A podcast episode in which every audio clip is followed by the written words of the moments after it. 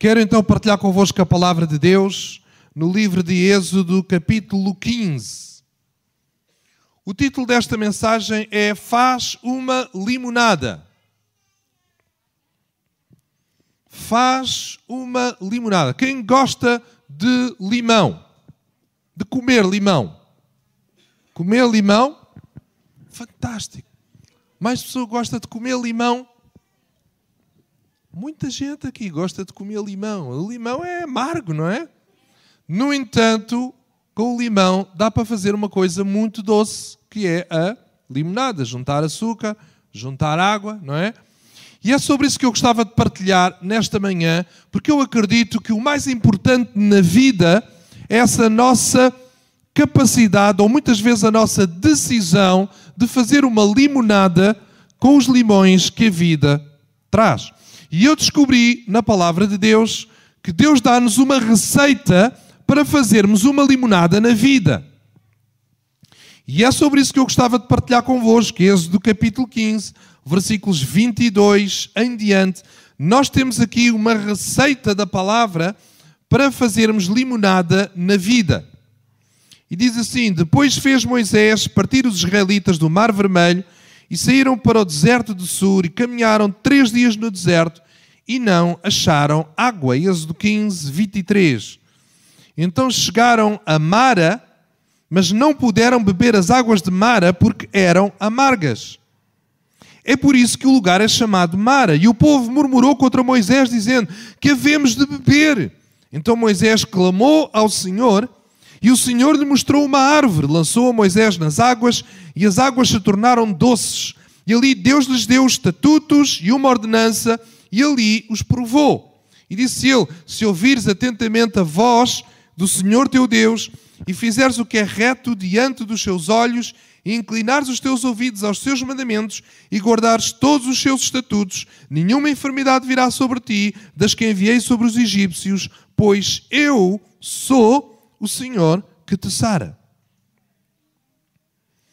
Este acontecimento é muito interessante e está escrito na Bíblia, a palavra de Deus, para nosso ensino. Tudo o que está escrito, está escrito para nosso ensino. Ler a palavra, absorver a palavra com esta mentalidade é fundamental. Porque estamos a ler e estamos não apenas a querer saber o que é que aconteceu com eles ali, mas estamos a querer saber o que é que pode acontecer connosco hoje. E a situação que estamos a ler aqui não é fácil, da realidade até começa a ser dramática, porque eles estão no deserto três dias e ainda não acharam água. Tudo isto está a acontecer logo depois da abertura do Mar Vermelho, dos sinais incríveis que Deus fez no Egito. Tirou o povo de Israel com braço forte, sinais, prodígios, maravilhas, quebrou o poder, o maior poder daquele tempo, o poder do Império Egípcio, com, os, com a, a força uh, dos exércitos egípcios, e ficaram lá naquele Mar Vermelho, libertou o seu povo de uma forma incrível e prometeu ao seu povo uma terra prometida. E ali vão eles no deserto, eufóricos, contentes, porque Deus tinha feito grandes coisas e ainda tinha promessas de coisas maiores. Só que eles agora estão a caminhar três dias no deserto e ainda não encontraram água. Consegue perceber o drama de uma situação destas? É porque nós conseguimos aguentar, no máximo, quatro dias sem água.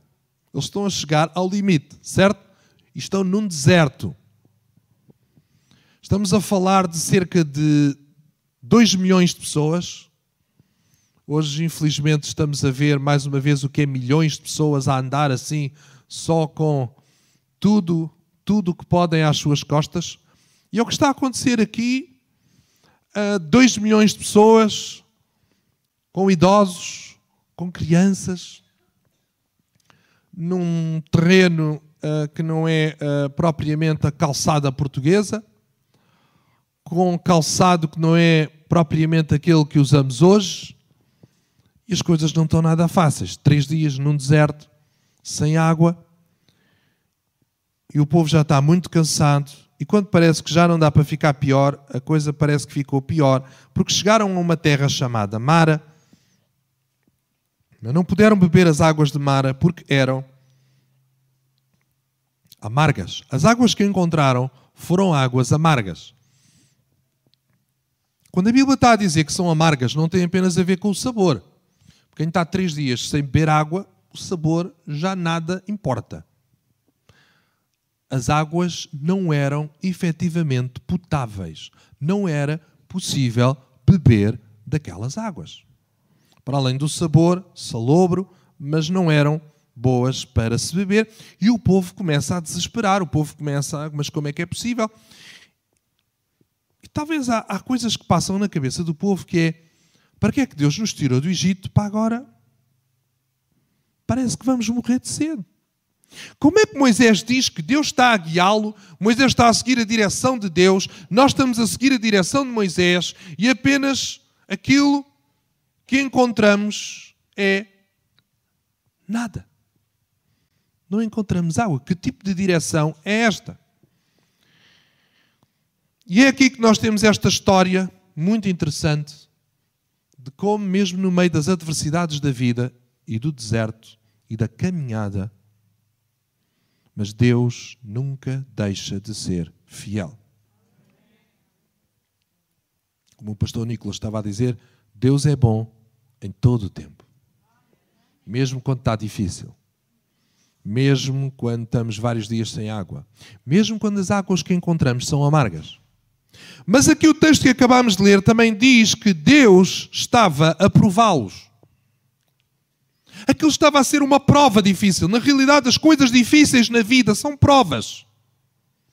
E eu não vos vou dizer que todas as situações difíceis da vida são causadas por Deus para nos pôr à prova. Não. Não acredito nisso em tempo algum. O que eu acredito é mais assim. Em todas as situações que vêm à nossa vida, Deus quer usar isso para passarmos a prova. Amém? Deus quer usar, porque as próprias situações que vêm à nossa vida são provas. Situações difíceis, complicadas, são provas. Elas em si mesmo são provas. Mas Deus quer usar as provas para nos fazer passar de ano. Para nos fazer levar para um outro nível mais alto, mais elevado. Eu sei que nós temos aquela tendência de lamentar as provas. Mas você já reparou que o atleta faz exatamente o contrário? Você não vê o atleta a lamentar as provas, pois não? Você sabe quando é que o atleta lamenta e chora? É quando ele não pode ir às provas.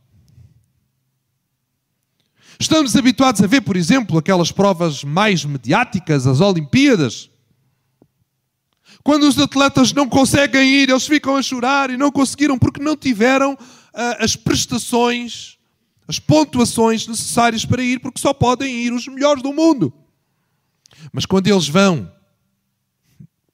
estão eufóricos, é ou não? Você nunca vai ver, nunca viu e nunca vai ver um atleta que vai para as Olimpíadas, que vai para as provas mais difíceis do mundo.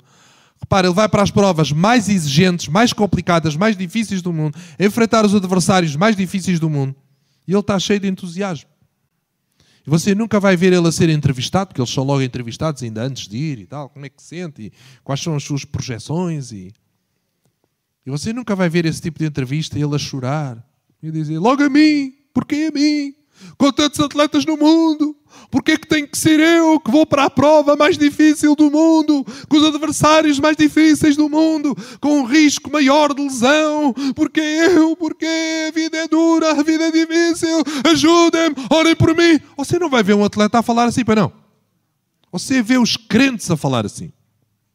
Você não vê os atletas a falar assim, porque o atleta entendeu uma coisa. A prova é dura, a prova é difícil, mas a prova é que me leva ao pódio. A prova é a minha oportunidade.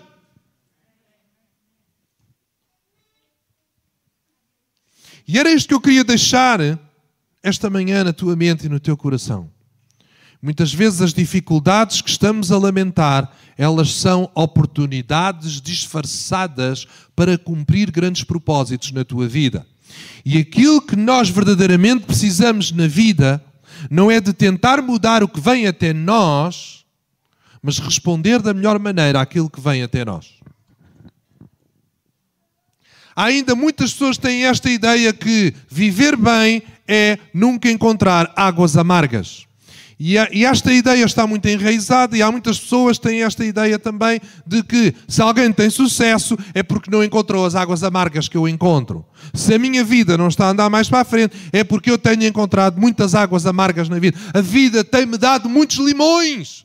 E vemos muitas pessoas a usar os limões como uma desculpa para não chegar mais longe, mas Deus quer usar os limões como uma plataforma e como um trampolim para te levar mais longe. O segredo na vida não está nas águas que encontras. Está naquilo que fazes com elas. O segredo de viver bem na vida não está se aquilo que me acontece, porque nós não podemos controlar aquilo que nos acontece. Nós gostamos do controle. Talvez esse é o, esse é, essa é a razão do poder e do fascínio, o fascínio dos comandos. Eu não. Hã? Toda a gente em casa quer ter o comando na mão. Alguém sabe o que é que eu estou a falar? As criancinhas começam desde logo, elas percebem logo, seja o telemóvel, seja o comando, aquilo começa a exercer um fascínio incrível sobre elas. Sabe porquê? Porque elas sabem que os adultos estão fascinados com aquilo. E hoje os telemóveis são os nossos comandos, não é? Nós ali comandamos tudo, mexemos em tudo, hoje pomos os equipamentos a funcionar através do telemóvel, a televisão e até outros equipamentos e tanta coisa, não é? E as crianças ficam logo com o fascínio, a primeira coisa que eles perguntam logo, ainda tão pequenos, quando é que eu posso ter um telemóvel? E os pais inteligentes não dizem não. Vais ter já, querida. Vou-te comprar um daqueles ali da loja de plástico fantásticos, cheios de brilhantes e de coisas bonitas. Vais ter o teu telemóvel. Não diga que não, mas também não diga que sim a tudo. Está bem? Não precisa te contrariar, mas não lhe dê telemóveis quando eles são pequeninos. Está bem? Um conselho de um pai. Isso está a arrebentar com a vida, com a saúde psíquica e emocional das crianças. As Playstations, os telemóveis em demasia, televisão em demasia, está a atrofiar o circuito todo das crianças, uma incapacidade de concentração, uma incapacidade de criatividade. É incrível a criatividade que eles desenvolvem quando não têm televisão. Quando eles têm só a televisão, só ficam ali, ali, ali, não vêem mais nada. A criatividade está, está tudo, está tudo em, em off. Eles só estão a consumir. Mas quando de repente eles dizem, mas eu não tenho nada para brincar, um quarto cheio de brinquedos, não é? E eles dizem, já não tenho nada para brincar. Está bem, então não brinques, mas ficas no quarto. E passado um tempo, não demora muito, eles descobrem coisas, inventam coisas, brincam com coisas, fazem coisas. E esta criatividade é fundamental para o desenvolvimento da criança e da pessoa. Bom, mas isto é outra pregação. Vamos voltar à pregação. O que eu estava a dizer, há um fascínio, nós temos um fascínio com os comandos. Eu não, não sei se na vossa casa acontece aquela luta, quem fica com o comando. É aquele fascínio do comando, porque é aquele fascínio de eu controlo, não é?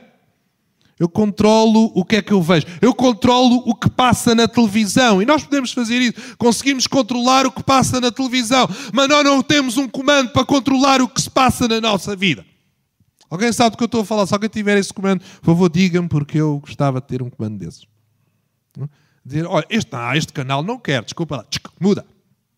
Não, não, não, não, isto que está a acontecer na minha vida, este filme que está a acontecer na minha vida, eu não quero, muda. Alguém tem um comando desses? Não há. Nós não podemos controlar o que vem à nossa vida. O que tu podes controlar é isto. O que sai da tua vida. Mas quero dizer uma coisa nesta manhã. Isso também é o mais importante de tudo. O mais importante não é o que vem à nossa vida, o que surge na nossa vida. O mais importante é o que sai do nosso coração. É como é que respondemos às coisas. Como é que reagimos às situações? Isso é o mais importante. É por isso que a Bíblia diz em Provérbios, sobre todas as coisas que se devem guardar, guarda o teu coração, porque dele procedem as saídas da vida. Ou seja, a Bíblia está-nos a dizer, o mais importante de tudo, para de dar tanta importância àquilo que está à tua volta, coloca o teu foco no teu coração. Como está o teu coração? Como é que estás a responder? Como é que estás a sentir? Como é que estás a pensar? Como é que estás a reagir? O que é que vais decidir fazer em relação a isso? Isso é o mais importante sobre todas as coisas. Guarda o teu coração, foca no teu coração, não permitas, o que é guardar o coração? Não permitas que aquilo que está no teu exterior entre no teu coração, determine o estado do teu coração, guarda o teu coração, protege o teu coração, para que ele não seja um resultado do teu exterior, mas para que ele seja um resultado do que Deus quer trabalhar nele. Porque é dele que procedem as saídas da vida. Muitas vezes nós estamos a perguntar, onde é que está a minha saída? Não há saída, esta situação não tem saída. As saídas da vida vêm do coração, da tua atitude e da tua decisão. Há uma coisa mais poderosa do que a situação, é a tua decisão. Porque a Bíblia diz, do coração procedem as saídas da vida. Há uma tradução, o livro, que lança um bocado de luz sobre o significado disto. Do coração dependem todas as coisas da vida. E nós ficamos a dizer, ah, a minha vida não dá por causa destas águas amargas. A minha vida não dá por causa destas águas amargas. Eu quero te dizer nesta manhã, se o teu coração não ficar amargo com as águas amargas, sempre vai dar. Porque Deus sempre tem um caminho. Então, quem quer a receita para fazer uma limonada na vida? Então, o segredo de viver bem não tem a ver com as águas que encontras, está a ver com o que é que fazes com elas.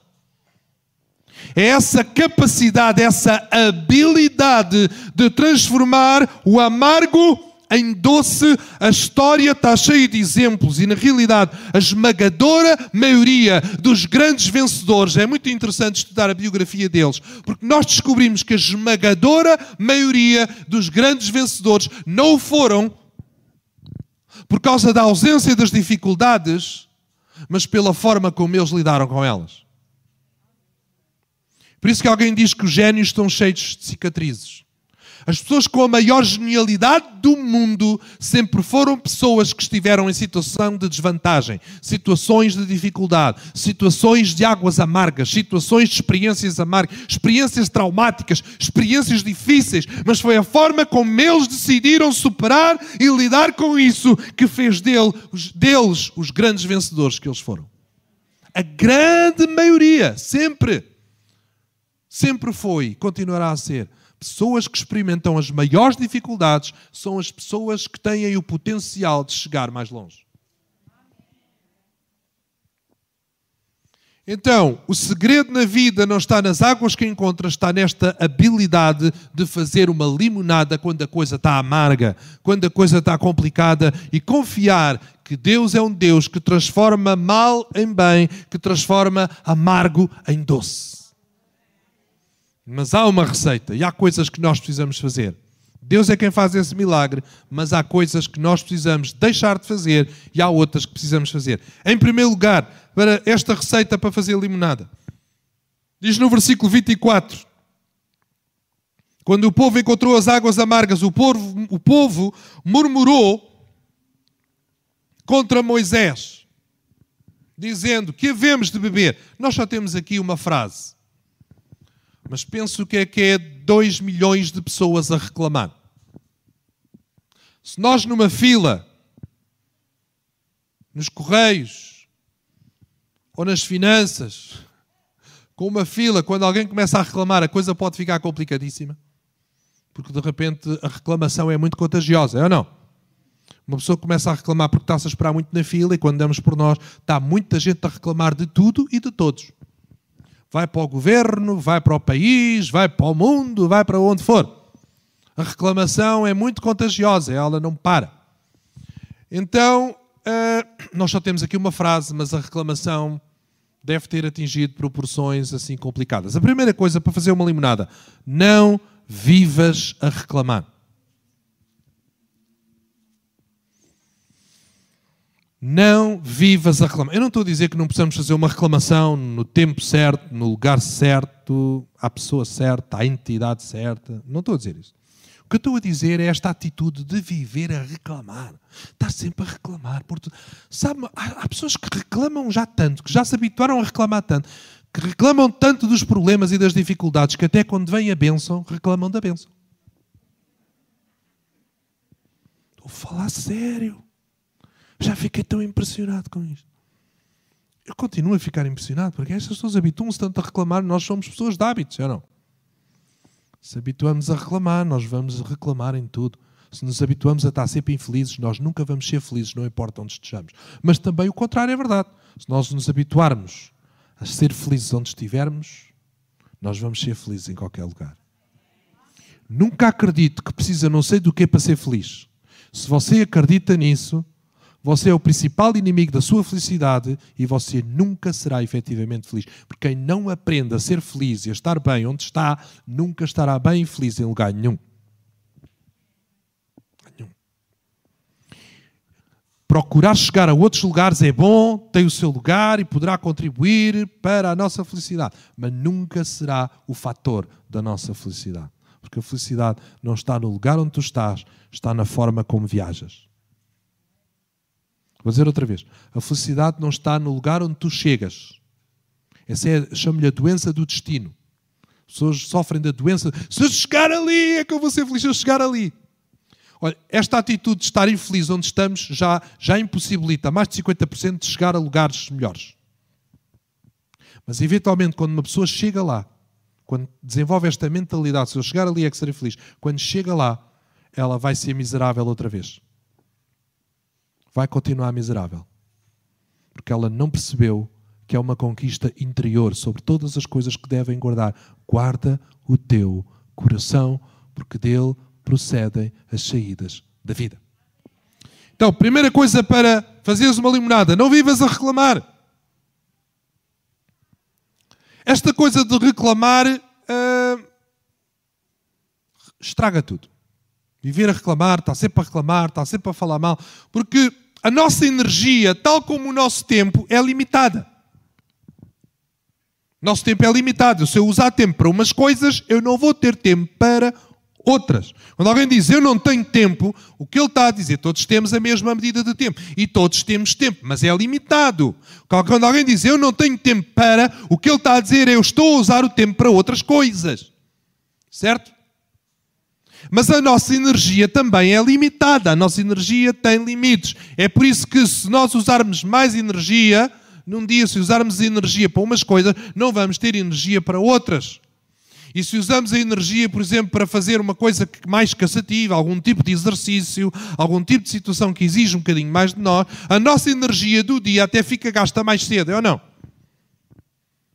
Vamos fazer um exercício, vamos fazer uma caminhada e... Ai, tenho que me deitar mais cedo. Ai, tenho que me sentar. Ai, já não aguento. A minha energia que eu normalmente tenho para o dia todo, já não dá para o dia todo porque eu usei grande parte dela já. A energia é limitada. Se eu usar a minha energia para reclamar, não sobra energia para superar. Se eu uso energia para falar daquilo que está mal, eu não vou ter energia para descobrir onde é que está o bem. Se eu uso a minha energia para falar das dificuldades, eu não vou ter energia para encontrar as minhas oportunidades. É por isso que viver a reclamar é a maior sabotagem que fazemos ao nosso futuro.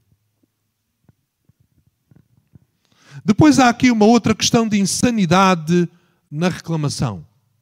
Há aqui uma, um, um pouco de insanidade, ou muito de insanidade, que é, quando eu dou por mim, se eu começo a reclamar muito de uma coisa, ou se eu começo a reclamar muito de todas as coisas, eu estou a tornar-me naquilo que eu reclamo.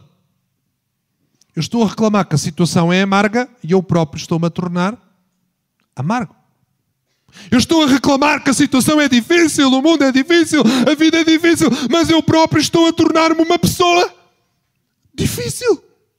Eu estou a reclamar que a vida é dura, mas eu Quando dou por mim, estou sempre a reclamar, estou a tornar-me uma pessoa dura. Eu estou a reclamar que a situação é negativa e eu estou a tornar-me uma pessoa negativa. E aí eu fico completamente impossibilitado de superar e de dar a volta. Porque eu próprio me tornei naquilo que eu estou a reclamar. Esta é a insanidade da reclamação. Nós tornamo-nos naquilo que reclamamos. Portanto, se aquilo que está à tua frente é muito mau, não reclames. Não fiques a reclamar, a reclamar o tempo todo. Pode haver um tempo para chorar, pode haver um tempo para constatar, pode haver um tempo para aceitar, porque eu não estou a falar de negação da realidade. Há um tempo para aceitar as coisas, há um tempo para chorar as coisas, mas há um tempo para levantar e para dizer, eu vou superar. Porque o choro pode durar uma noite, diz a Bíblia, mas a alegria vem pela manhã. Não é para ficar a chorar o tempo todo. Porque há um tempo para chorar e há tempo para levantar. E sabe uma coisa? O tempo de deixar de chorar não é quando o problema está resolvido. É antes e para que o problema fique resolvido. Ah, mas irmão, eu estou numa noite muito escura. Quando vier o dia, eu vou-me alegrar, que é o que a Bíblia diz. Mas sabe uma coisa? Se você ler bem lá o relato da criação em Gênesis capítulo um, o dia veio antes do sol.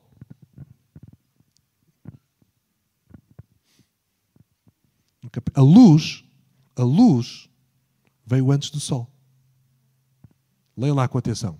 Significa que a luz não vem só por causa do sol. A luz vem quando Deus diz, haja luz. Quando Deus disse, haja luz, houve luz, e ainda não havia sol. Este é o princípio do choro pode durar uma noite, mas a alegria vem pela manhã. A tua alegria não vem quando vem o sol ou quando a noite acaba. A tua alegria vem quando ouves a voz de Deus, do Deus que diz, haja luz. Ainda pode não haver sol, mas há uma luz incrível dentro de ti. E há uma alegria que se levanta no teu coração. E é esta fé, esta atitude, esta alegria que vai trazer o sol dias mais tarde. É a força de receber a palavra de Deus, de crer nela e de acreditar que Deus tem o poder de transformar trevas em luz pela sua palavra, mesmo quando ainda não há sol, mesmo quando as circunstâncias ainda não estão ajustadas, mesmo quando as circunstâncias ainda dizem que não dá, mesmo quando as circunstâncias dizem que nunca vai vir o sol, nem a luz outra vez. Mas nós já sabemos, Deus disse, haja luz. Eu vou-me alegrar em Deus, porque a minha luz veio a caminho. Amém? Bom, não vivas a reclamar. Segunda, segundo item aí da receita, não sei se, se alguém está a querer escrever a receita. Moisés clamou ao Senhor. Então eles reclamaram com Moisés, reclamaram de tudo e de todos. Mas a seguir, e foi aqui, e é aqui que começa a solução. Moisés clamou ao Senhor. Houve um povo que reclamou, mas houve alguém que clamou. Tira o re. Amém? Tira o re.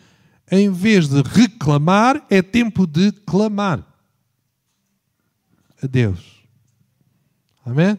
Eu sei que quando eu disse não vivas a reclamar, talvez as pessoas pensem, ah, sim, é fácil falar, mas eu, eu tenho que falar, eu tenho que... Eu, eu não, não aguento. Então, mas nós temos uma forma de descomprimir, de aliviar a pressão, mas não é reclamação. Chama-se oração. A Bíblia diz, não andeis ansiosos por coisa alguma. Mas reclama aí com fartura, é isso que a Bíblia diz. Não andeis ansiosos por coisa alguma, mas em tudo, pela oração, pela súplica, sejam as vossas petições conhecidas diante de Deus, e a paz de Deus, que excede todo o entendimento, guardará os vossos corações e os vossos sentimentos em Cristo Jesus. E é aí que temos paz. A paz vem pela oração. A reclamação não alivia. A pessoa pensa que está a aliviar porque descarrega tudo e no fim está pior. A oração, sim. Deus deu-nos a oração. Amém? A oração é o segredo para transformar o amargo em doce. Olhar para Deus. Focar em Deus. Este é o, a reclamação põe o nosso foco no problema. Põe o nosso foco nas coisas amargas. Mas a oração põe o nosso foco em Deus. Que é doce. Que é bom em todo o tempo, que é bondoso, que é amoroso, que é fiel, que cuida, que faz sempre o melhor. Amém? Este é o poder da oração. Tira o nosso foco do problema e coloca o nosso foco na solução que está em Deus. Sabe, nós não, nós, nós não somos multifocais. Há pessoas que são multitarefas, as mulheres são nas, na grande maioria multitarefas, mas nós não somos multifocais. Se focamos numa coisa, a outra fica desfocada. Se nós focamos nos problemas, Deus fica desfocado. Mas se nós focarmos em Deus, o problema fica desfocado. Está lá, não negamos o problema, está lá, mas está desfocado. E aquilo que está desfocado perde preponderância sobre a tua vida, perde influência sobre a tua vida, perde o domínio. Quando nós olhamos para uma foto, o que é que domina a nossa visão? O que está focado, certo? Hoje temos essas fotos que criam aquela perspectiva muito, não é? muito grande do que está focado e o que está desfocado. E o que está desfocado nem percebemos, bem sabemos que está lá, não sei, mas os nossos olhos vão para aquilo que está focado, o que domina a nossa mente, o nosso campo visual e o que mexe com as nossas emoções. Quando olhamos para uma foto, é o que está focado. O que mexe connosco, o que influencia a nossa vida, é aquilo que tu focas. Não vale a pena andares a dizer que Deus é quem influencia a tua vida. Se tu focas nos problemas, é isso que está a dominar-te. É isso que está a influenciar-te. Mas se tu focas em Deus, Deus vai ser aquele que te domina, que te influencia. E essa é uma influência positiva. Foca em Deus. Deus não responde a reclamações. Deus não respondeu quando o povo reclamou, mas Deus respondeu quando Moisés clamou. Deus não tem livro de reclamações, mas Deus ouve as nossas orações. Deus ouve. Não te sei explicar porque é que enfrentamos águas amargas e dificuldade e situações difíceis. Eles chegaram a um lugar chamado Mara. Mara significa amargo. Como é que encontramos águas doces num lugar que se chama amargo? Como é que encontramos águas doces num lugar chamado terra?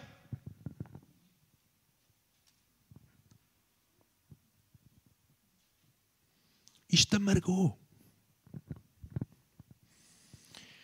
Essa é a história de Gênesis capítulo três. Este mundo lindo, maravilhoso, perfeito que Deus criou, amargou com o pecado. Está imperfeito. Mas Deus está a restaurar todas as coisas. É isso que nós acreditamos que é a Páscoa. Deus restaurou todas as coisas e está a recriar-nos e a restaurar-nos para sermos como Ele. Nós aqui nunca vamos ter uma vida perfeita, nunca vamos, nós aqui vamos encontrar muitas águas amargas, mas nós temos um Deus que é fiel e que cuida de nós. Jesus disse, no mundo tereis limões, aflições, dificuldade, mas tenham ânimo, façam uma limonada.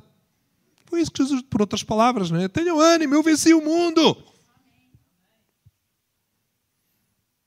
Estas palavras, eu venci o mundo, são muito poderosas, porque Jesus não venceu para ele. Jesus já era vencedor e não precisava de ir à cruz para ir por causa dele. Ele foi por causa de nós. Esta é a revelação da Bíblia. Ele foi por causa de nós. Ele venceu para nós. Ele venceu para nós vencermos. Amém. Ele venceu para nós vencermos. O foco, põe o teu foco em Deus. E o Senhor lhe mostrou uma árvore. Deus respondeu. Como é que foi a resposta de Deus? Deus não transformou as águas amargas em doces, logo quando Moisés orou, pois não?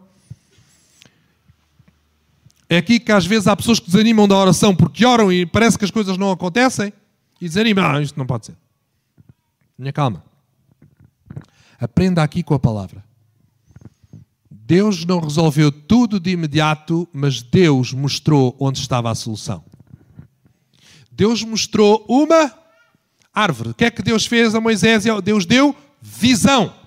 Visão, essa habilidade de ver o que ninguém está a ver. De ver o que não está tão à frente. Afinal, a árvore esteve sempre lá. Só que o povo não via, porque o povo só estava a ver as águas amargas. É o que eu digo, quando focamos muito no problema, nós não conseguimos ver a solução. Deus tinha a solução ali, desde sempre. Mas o que é que o povo precisava mais do que qualquer outra coisa? Visão. Oh, como nós precisamos de visão. Paulo, ele orava constantemente lá aos Efésios para que fossem, fossem iluminados os olhos do nosso entendimento.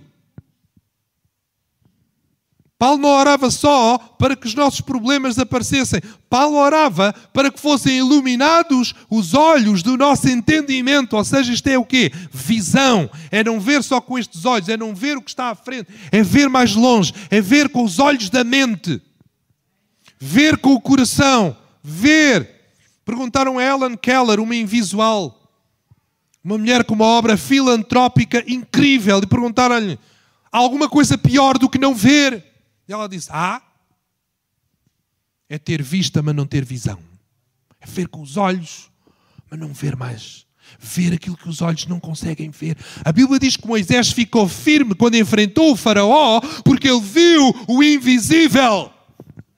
Se nós ficarmos só a considerar o faraó que vemos à nossa frente, nós vamos ficar desanimados e não vamos fazer coisa nenhuma. Mas se nós virmos além do faraó, e levo os meus olhos para os montes, e levo os meus olhos acima dos montes, de onde me virá o socorro? O meu socorro vem do Senhor que fez o céu e a terra. Não ponhas os teus olhos no gigante, põe os teus olhos acima do gigante, acima do monte, acima do problema, acima das águas amargas. Põe os teus olhos em Deus.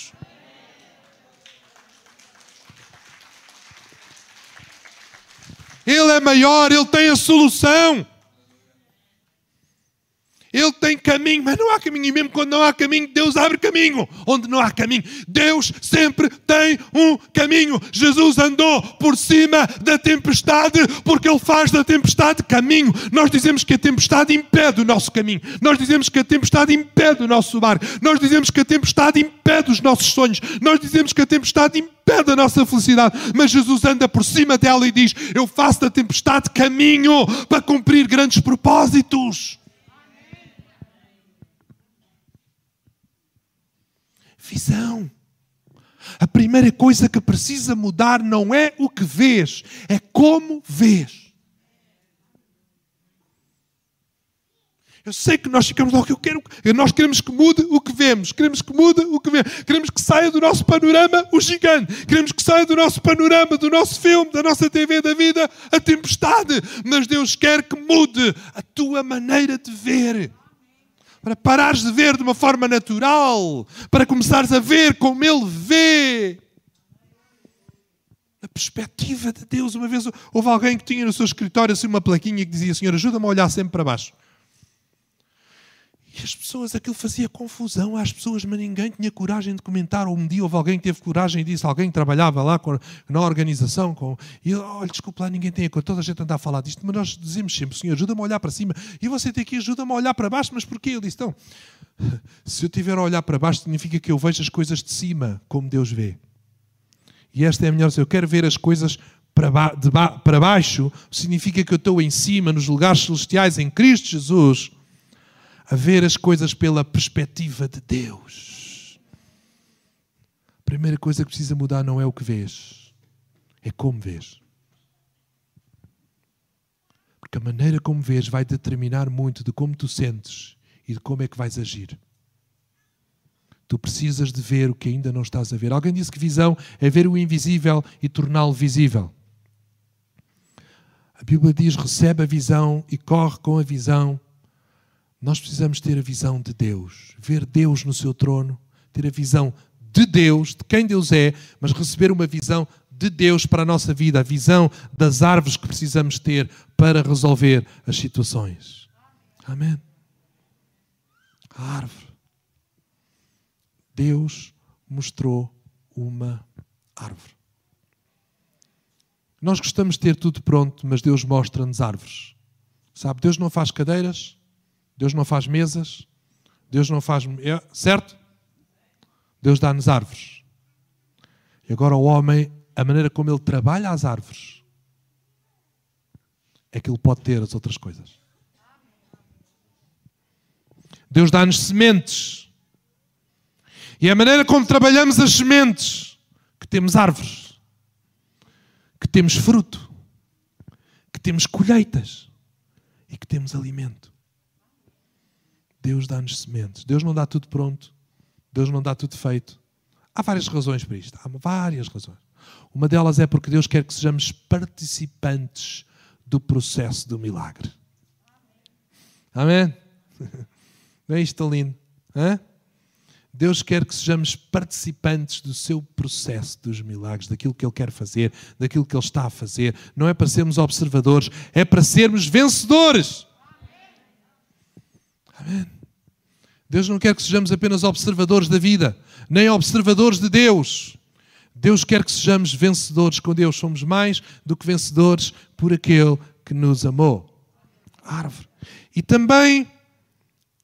esta visão da árvore remete-nos, estamos no Antigo Testamento, e o Antigo Testamento é uma sombra das coisas futuras. Há tipologias imensas no Antigo Testamento que tipificam e que profetizam e que proclamam e que preparam o caminho para aquilo que havia de vir, principalmente o sacrifício de Jesus. E este texto sobre a solução que estava na árvore é um texto que nos remete para a cruz de Cristo, aquele madeiro tosco, onde o seu sangue foi vertido e onde ele comprou salvação e redenção para toda a humanidade. A tua solução está na cruz de Jesus Cristo. Confia nele. O preço foi pago. E ele disse, está consumado. Está feito. A tua vitória já foi conquistada. Fica firme na tua vitória. Amém? Fica firme na tua vitória. Confia no poder de Deus e no sacrifício de Jesus e naquilo que Ele te mostra. E eles lançou Moisés nas águas, a árvore, e as águas se tornaram doces. Então, logo de seguida, quando Deus mostrou aquela árvore e mostrou que a solução estava ali, eles puseram a árvore nas águas. E, por último, para fazermos a limonada, ação.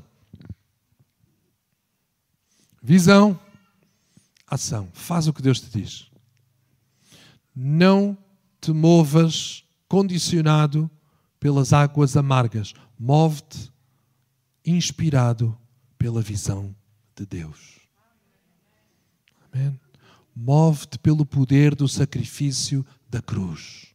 Porque o sacrifício da cruz não foi só para nos trazer a salvação. O sacrifício da cruz é o que nos garante a completa vitória. Amém? Confia nele. Não fiques tão bloqueado com a dificuldade. Encontra a tua oportunidade. Porque em toda a dificuldade sempre há a gloriosa semente de uma oportunidade. E é isto que é visão. Onde toda a gente só fala de dificuldades, quem tem visão vê a sua oportunidade. Enquanto toda a gente fica a chorar com uma crise, há gente a vender lenços. Encontra a tua oportunidade no meio da dificuldade. E é isso que é a cruz. A cruz é Deus a fazer daquele que era o instrumento da maior vergonha, dor, ódio, pecado, criminalidade... Deus usa tudo isso para transformar num símbolo de glória, vitória, bênção e redenção. Eu digo-vos uma coisa, se uma pessoa do tempo de Jesus viajasse no tempo e aparecesse no nosso tempo, ela ia ficar chocadíssima. Não tanto pelos smartphones e pela tecnologia, mas principalmente por uma coisa. Sabe pelo quê? Por ver cruz em todo o lado. Uma pessoa daquele tempo ficaria chocadíssima, mas como é que isto é possível? As pessoas até usam uma cruz ao peito, e há cruz nas igrejas, há cruz nas farmácias, há cruz nos hospitais, há cruz em todo o lado. O que é que se passou aqui? Porque no meu tempo, a palavra cruz não podia ser proferida em tribunal, porque era considerada a maior obscenidade daquele tempo. Quando alguém queria insultar alguém, era mandá-lo para a cruz. Isso era o maior insulto. E o insulto era tão grande que quando no tribunal se condenava alguém para a cruz, havia uma palavra que substituía. Cruz era a maior vergonha. Ninguém queria ver uma cruz, a não ser quando verdadeiramente havia crucificações. A cruz era o símbolo da maior vergonha. Andar com uma cruz ao peito ou ver cruz em todo o lado era como se nós víssemos uma cadeira elétrica. Esse é o horror de alguém que viajasse no tempo e visse a cruz. Ele perguntar-nos-ia o que é que aconteceu para vocês terem cruz em todo lado. E nós iríamos explicar. O que aconteceu foi que houve um homem que morreu na cruz e transformou a maior dor, vergonha e derrota da humanidade no maior triunfo e vitória. Porque ele transforma tragédia em triunfo. Ele transforma dor em vitória. E é isto que o nosso Deus faz. E é isto que é a Páscoa. A vida pode ter trazido muita coisa amarga, mas Deus está a transformar as coisas em doce. Para te abençoar. Move-te com a visão de Deus. Confia em Deus. Faz a vontade de Deus. Deus nunca falhou e Deus não vai falhar agora. Versículo vinte e sete, no final do texto desta secção diz: Então chegaram a Elim, onde havia doze fontes de água e setenta palmeiras, e se acamparam junto das águas. Depois daquela experiência toda, depois daquela prova, as águas amargas transformaram-se em doces e eles saciaram a sua sede e continuaram a caminhar. E logo mais à frente encontraram um lugar ainda melhor, um lugar um oásis ali no deserto, e chegaram àquele lugar onde havia quantas fontes de água? Doze fontes de água. Alguém se lembra quantas eram as tribos do povo?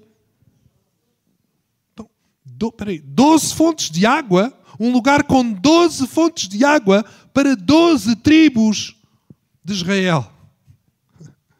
Já viu que não foi por acaso? Deus tinha um lugar reservado para o seu povo ali. Já estava tudo preparado. Antes de Mara, antes do problema, antes da situação, Deus já tinha tudo preparado para abençoar o seu povo.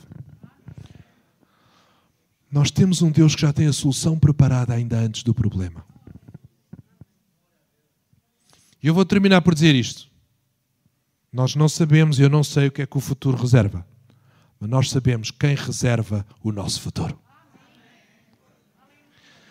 As fontes de água preparadas para o povo, eu quero dizer, Deus já tem preparado para ti lugar de abundância e de refrigério, que tem a tua cara, o teu nome, os teus olhos. É para ti e ninguém tira. Está reservado. Sabe o que é quando chegamos a uma mesa, a um restaurante? Eu quero, não, não, não, calma, não, não quero, calma, calma, mas não quero, não quero, não pode, por aí. Aquela mesa está reservada, meu amigo. Quem vai comer ali é para quem a mesa já está reservada. O teu futuro não é obra do acaso, nem da tragédia, nem está na mão de loucos, nem de governos, nem de crises, nem de nada. O teu futuro está nas mãos de Deus. Está reservado. Fica firme. Alegra-te. Confia.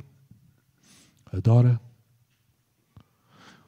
Porque a tempestade e a crise têm essa coisa de passar a ideia que está tudo descontrolado. Mas não está. Deus tem tudo controlado. Não é Deus quem decide as guerras e as loucuras dos homens. Ok?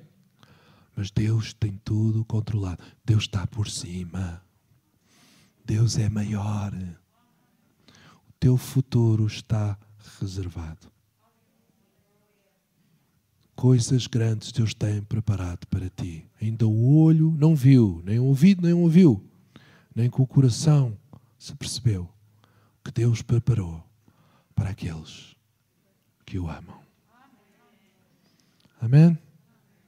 E temos o céu, temos um futuro glorioso, mas eu acredito que Deus tem o nosso, todos os nossos dias aqui na Terra, Deus tem tudo preparado e Deus tem algo reservado para ti.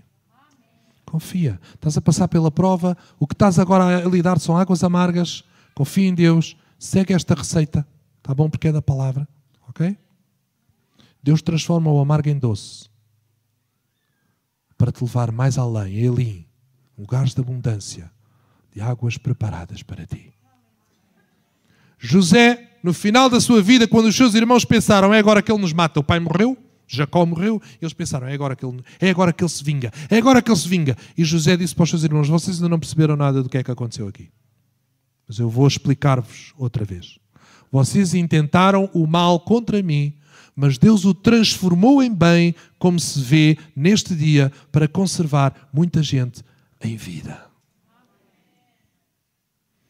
José estava a dizer aos irmãos: vocês tentaram mal, fizeram mal, eu sofri mal, eu passei pelo mal, eu passei por águas amargas, vocês deram muitos limões, a vida deu muitos limões, mas Deus fez uma incrível limonada. Deus transformou o mal em bem e trouxe-nos até aqui e conservou o mundo inteiro em vida. Irmãos, igreja, vamos entender isto. Deus quer abençoar-nos muito, mas não é só para nós. É através de nós. A nossa mentalidade não é o mundo que se dane. A nossa mentalidade é o mundo que seja salvo. O mundo que seja abençoado.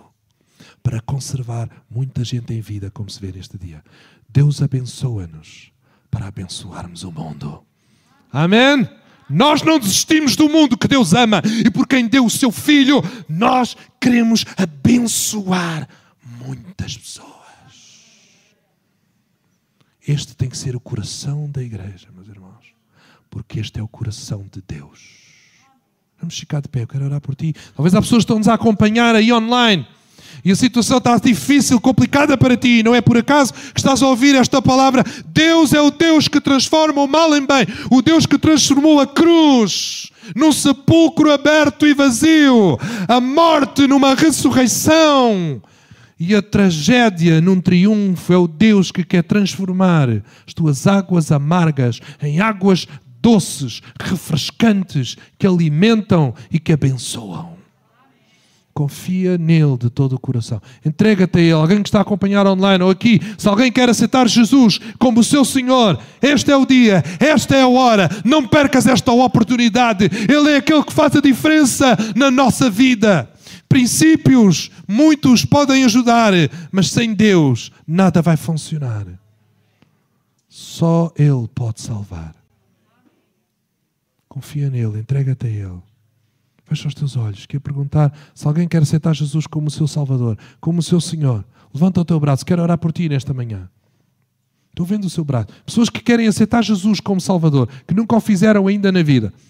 Vendo aí online, estás a acompanhar. Eu quero orar por ti. A Bíblia diz: todo aquele que clamar pelo nome de Jesus será salvo.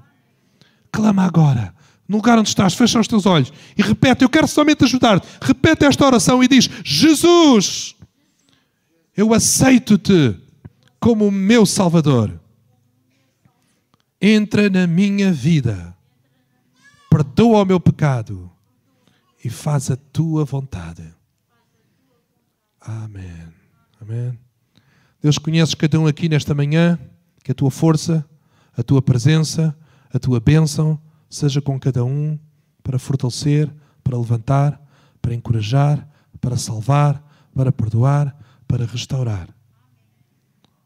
Senhor, eu oro para que abras os nossos olhos, para termos a visão que tu tens, para ver como tu vês, para vermos a solução no meio da dificuldade, para vermos a tua graça no meio da desgraça, para vermos o teu poder na nossa fragilidade e para vermos que é possível, mesmo quando tu dizes que é impossível. Eu oro para que uma fé, uma força, uma visão, um sonho, um poder, uma atitude incrível se levante no coração de cada um de nós para confiar em ti, para correr no teu propósito e para vencer as tuas vitórias e para trazer glória que ao teu nome é devida, em nome de Jesus.